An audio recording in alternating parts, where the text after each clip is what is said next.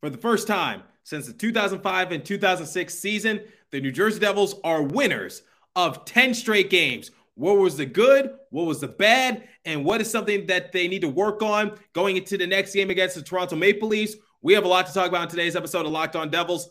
Buckle up, everybody.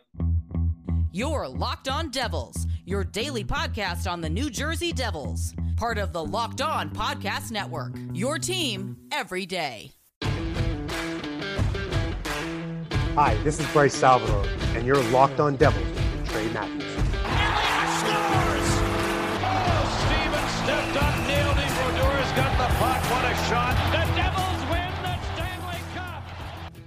Alrighty now, what is up, New Jersey? Welcome back to the Locked On Devils podcast here on the Locked On Network. I'm your host, college hockey play-by-play announcer, and also Devils writer for Pucks and Pitchforks, Trey Matthews.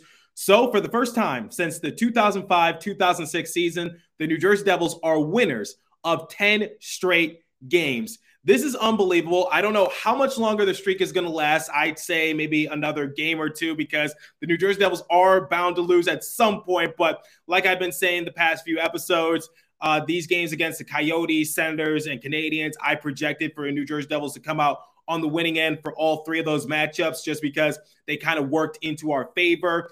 And I just said, like, look, once the Devils win 10 straight, I'm pretty set on that because this is amazing. Double digit victories. I don't think anyone anticipated this going into the season.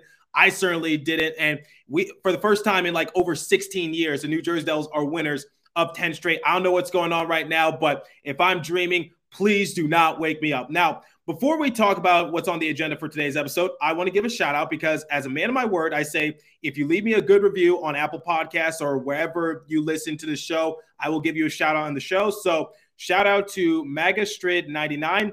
This person said, Locked on Devils is my go to pod for all news New Jersey Devils. His enthusiasm, energy, and knowledgeable is first rate. Keep it up, Trey. Really appreciate the kind words. It's a lot more fun to do the show now since the New Jersey Devils are actually winning games. And you know what? Let's get right into it. So, what's on the agenda for today's show? We're going to talk about Vitek Vanecek and his overall heroic efforts in period number one.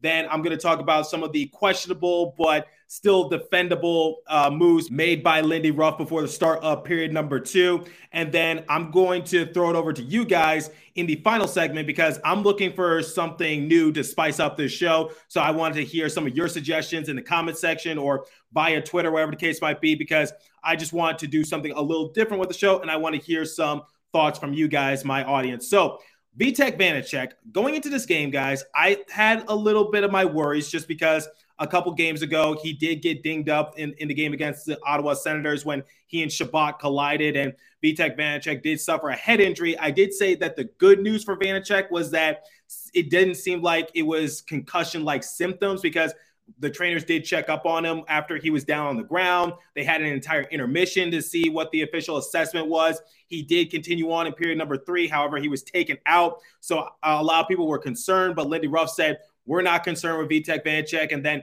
in the game against the Arizona Coyotes, uh, they elected to start Akira Schmid just to, as a precautionary measure, which I felt as though was a smart move. But if we were to see Schmid in this game, quite honestly, I wouldn't mind it at all just because I felt as though that this is a good opportunity for someone like Schmid to get his uh, feet wet once again in the NHL and just let Vitek Vanecek take his time because we don't want to rush him back, especially from some sort of head injury. I don't know if it's a concussion or whatever case might be. Not a doctor, not going to pretend I, I am such, but you know, like I said, head injuries are very serious. So I was a little hesitant, but Vitek Vanecek, my hesitation went right out the window because in period number one, he was keeping the New Jersey Devils in the game. Because quite honestly, guys, and I think Ken Daneyko acknowledged it on air, it should have been a 2 nothing or a 3 nothing game because Montreal Canadiens had a lot of great looks and the New Jersey Devils were playing a little sloppy with the puck. So you especially saw that during their first power play opportunity because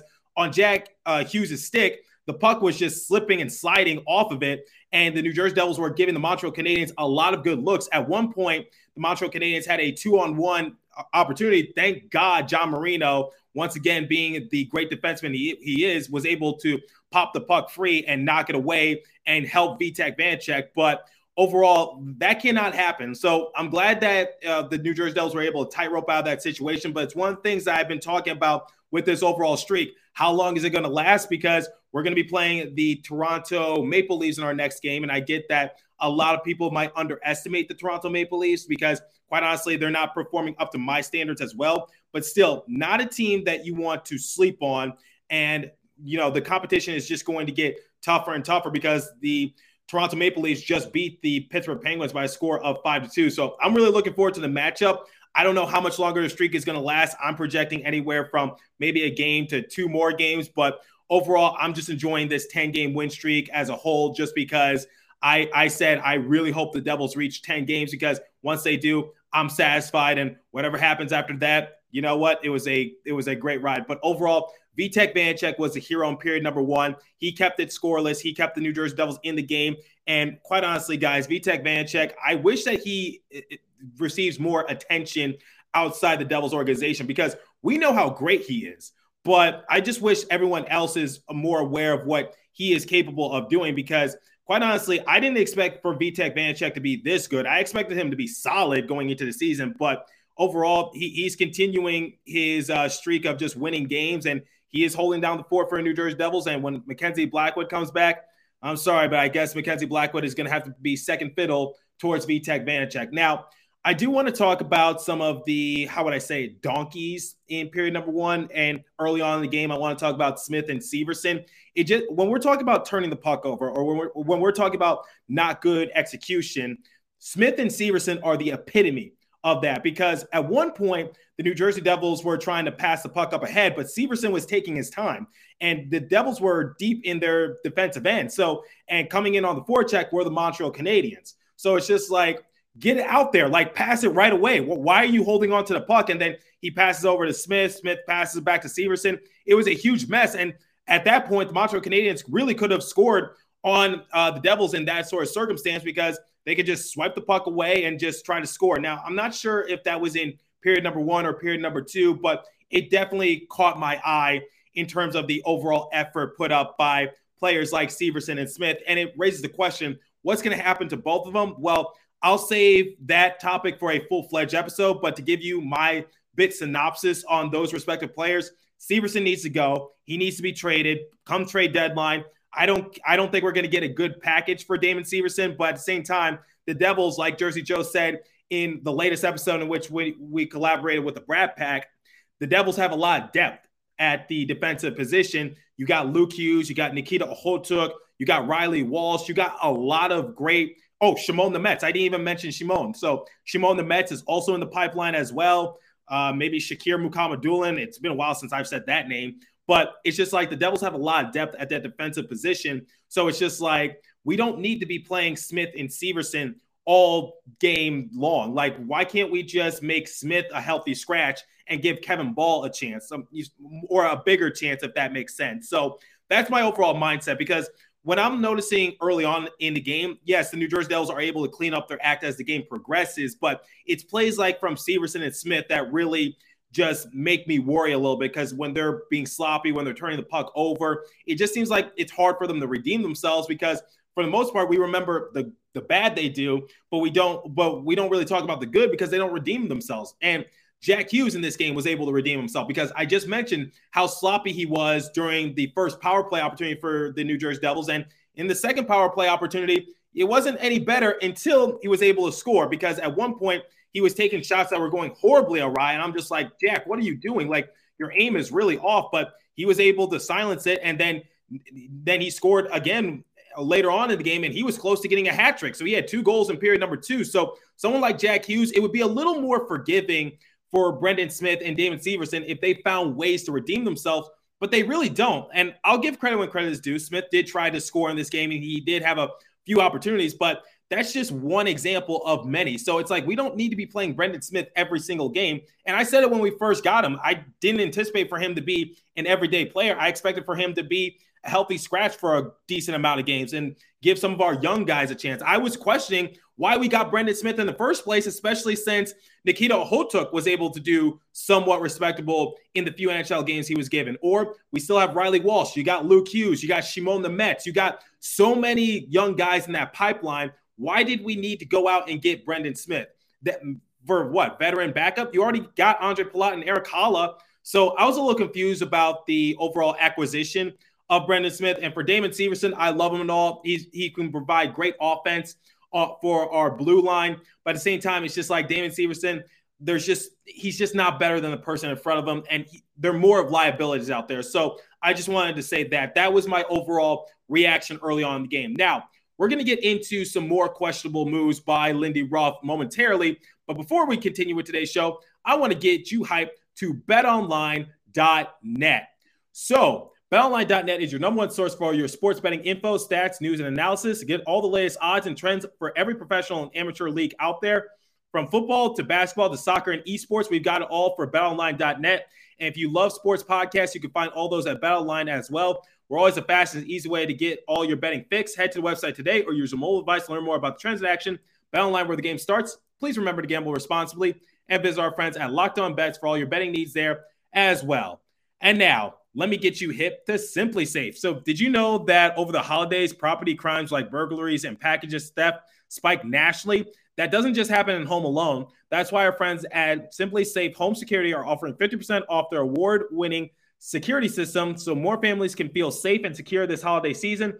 Order your SimpliSafe system for half off today and enjoy advanced security and greater peace of mind this holiday season. So, once again, the things you see in Home Alone, they happen in real life too. So you got to be prepared. So in an emergency, 24/7 professional monitoring agents use Fast Protect technology exclusively from SimpliSafe to capture critical evidence and verify the threat is real so you can get priority police response. Don't miss out on this chance to save big on the only security system I recommend. Get 50% off any new SimpliSafe system at simplisafe.com slash locked on NHL. This is their biggest discount of the year, so don't wait. That's simplisafe.com slash locked on NHL. There's no place like SimpliSafe. Okay, so let's switch gears. And we talked about some questionable decision making from the players. Let's talk about some of the questionable decision making from the coaching staff once again. So I'm I'm not saying this was a bad idea from Lindy Ruff. Some people might have been a little confused as to why he decided to roll out with this line at the beginning of period number two, but I think I have a educated guess as to why he did it. So for the second period, according to Amanda Stein, here was the line combinations that Lindy Ruff was rolling with. So Tatar, Hischier, and Zetterlund on the first line, Haula, Hughes, and Mercer on the second, Sharangovich, Boqvist, and Bratt on the third line, Wood, McLeod, and Bash on the fourth line. So that line stayed intact. But the questionable moves was like, wait, why are we moving Bratt to the bottom six? Why is Tatar playing on the top line? You know, I'm sure a lot of people have those sort of questions. And by the way, Tatar could have uh, extended his point streak to eight games. I just want to give credit there. Unfortunately, uh, his goal was waved off because I guess he was off sides, but it was really close. It took the referees a while to make that decision. But shout out to Tomas Tatar because I'm sure a lot of people aren't realizing his true impact. And I just wanted to give credit where credit is due. But digressing a little bit, your question, a lot of people were questioning, including myself, saying like, Lindy, they just uh, the fan base just apologized to you. Why are you rolling out with this line combination? Well, here's my educated guess as to why he decided to to do what he did. So for Hughes, Mercer, and Haula, I think the the goal was to try to give Haula for once a, a golden opportunity to try to score once again because Haula's had a lot of chances to find the back of the net. In fact, he had another chance tonight in which he was actually about to celebrate. Unfortunately, he missed it by just the sliver of daylight. And unfortunately, he wasn't able to get his first one of the season. And you know he's yearning for it. But the one thing I talk about Jack Hughes is that he knows how to make the people around him better. So it doesn't just work into the benefit of Erik Haula, it works into the benefit of someone like Dawson Mercer because this might surprise you guys, but according to Christy Flannery, going into the matchup, Dawson Mercer, Yegor Sharangovich, and Brendan Smith are the only three players to not collect a point over the past five games. So you look at Bastian, he has four points. Graves has three. Hamilton has five. Bratt has three. Tatar has seven. Wood has six. So, and Zetterlund has four. So one of the things I talked about in our win against the Columbus Blue Jackets not too long ago, I said our third line was the only line to not really be productive against our big win against the Columbus Blue Jackets, in which the New Jersey Devils were able to come out on the winning end, I believe like seven to one. These scores are meshing together, guys. I'm just trying to remember from the top of my head. But on that third line, you had Sharangovich, you had Mercer, and you had Boqvist. And once again, during that win, they were the only line to really not contribute any sort of way to that big win. So I think in this matchup, going to the second period, Lindy Ruff was like, okay, Sharangovich doesn't have a point. Mercer doesn't have a point. Smith doesn't have a point, but we already talked about his sort of circumstance. So I think the goal was to try to get some more production out of Dawson Mercer and Yegor Sharangovich. So you put Hughes, Mercer, and Haula on the same line. So that way you could try to give Haula a goal. Maybe you could get Mercer going a little bit because Mercer was actually able to collect a, a couple points this game because he assisted on Jack Hughes's goal and then he assisted on Jesper Bratt's goal, albeit in kind of indirectly. I'll talk about that momentarily, but still, at the end of the day, Mercer was able to walk away with a couple points. Erik Haula had a few uh, scoring chances once again, and maybe it was just trying to pair him with the right guy so that way they could find the back of the net. So putting Hughes, Haula, and Mercer on the same line, that could have paid some dividends because going into the matchup, Haula was on the third line and he was the center alongside with Mercer and Boqvist, and that wasn't going to get the job done. And then on the flip side of that, when talking about why is Jesper Bratt on the bottom six, look, I, I, I must admit, Jesper Bratt is leading our team in points, and I don't think there's any circumstance where your your top guy should be on your bottom six. But I think in this case, it kind of plays into what I just said about Jack Hughes and the overall circumstance of pairing him alongside Haula and Mercer. It's to get Boqvist and Sharangovich going as well because Boqvist, uh, the last few games for New Jersey Devils, only has one point in the last five games. And once again, Sharangovich has nothing. So you're trying to get more production out of those guys as well. So, and maybe giving Jesper Bratt the chance to sort of be a leader on that line could help. Look, I get a lot of people are confused. I'm just making an educated guess.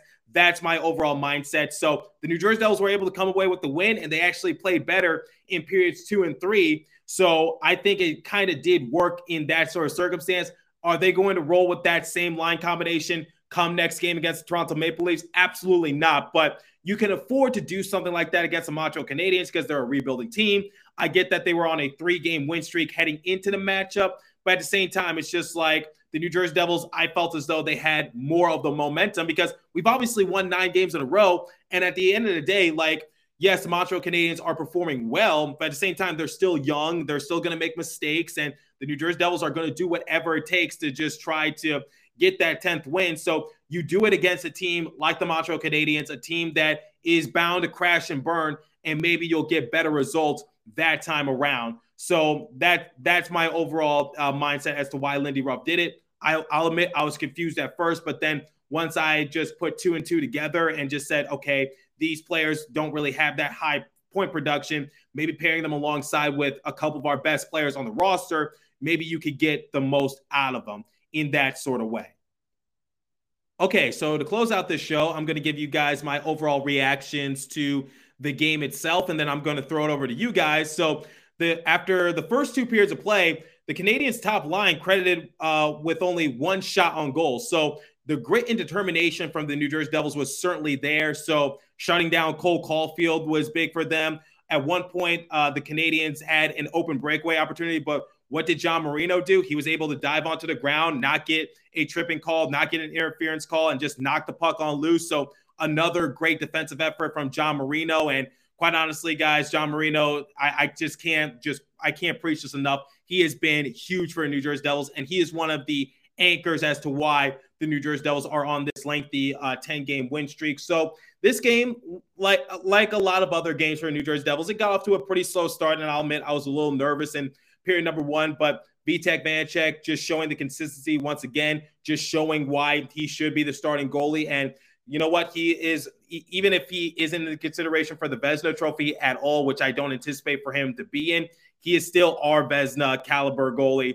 And quite honestly, I, I Vitek Vanecek has performed way better than I anticipated. So th- this game for New Jersey Devils was just a an overall. It, it, it, wasn't perfect, but as it progressed, it got better. You saw Jack Hughes; he was able to get two goals in period number two, and then I want to talk about Jesper Bratt's uh, goal because it was an interesting one. And like I said, I, will talk about it since um, since I did mention it early on in the show. So uh, Mercer tried getting the goal, then Hughes came in on the rebound trying to get the goal on Allen, and then Bratt just came in and was able to like I guess hit it off his behind the hit it off of Allen's behind, and it found the back of the net because I'm just like, wait, how did that go in? Because, and I'm just like, well, if you first don't succeed, try, try again. So first Mercer with a shot attempt, Jack Hughes on the rebound attempt didn't work, and then uh, it just went over to Jesper Bratt, and he was able to locate it off the off the behind of of Allen, and it found the back of the net. So that that was actually really funny and and so and very entertaining. So once again, Mercer able to walk away with a couple points. Jack Hughes, he was on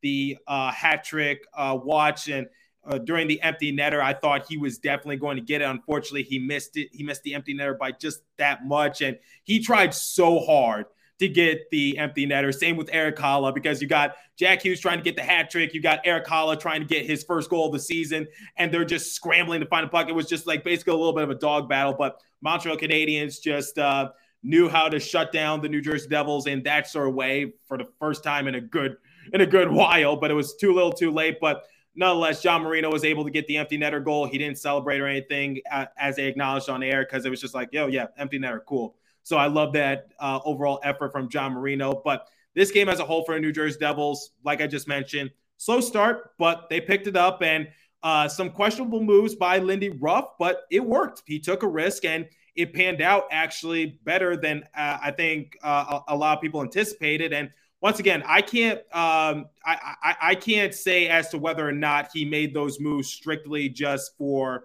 um, j- just for the reasons I said. I was basically just making an educated guess and I was just sharing my thoughts as to why that might have been in that sort of circumstance. But uh, let's compare the overall stats and I'll give a letter grade. And then once again, I'll turn it over to you guys. So shots on goal differential 39 to 26 in favor of the Devils. I believe the Canadiens had 15 shots on goal in period number one alone. So the New Jersey Devils really picked it up as the game progressed if you needed some more proof. So face off percentage 55% to 45% in favor of the Canadiens. Power play opportunity New Jersey Devils were one for two. Canadiens were 0 for two. So Devils, thanks to Jack Hughes, were able to get the power play goal, and he needed a little bit of redemption after playing a little sloppy with the puck in period number one.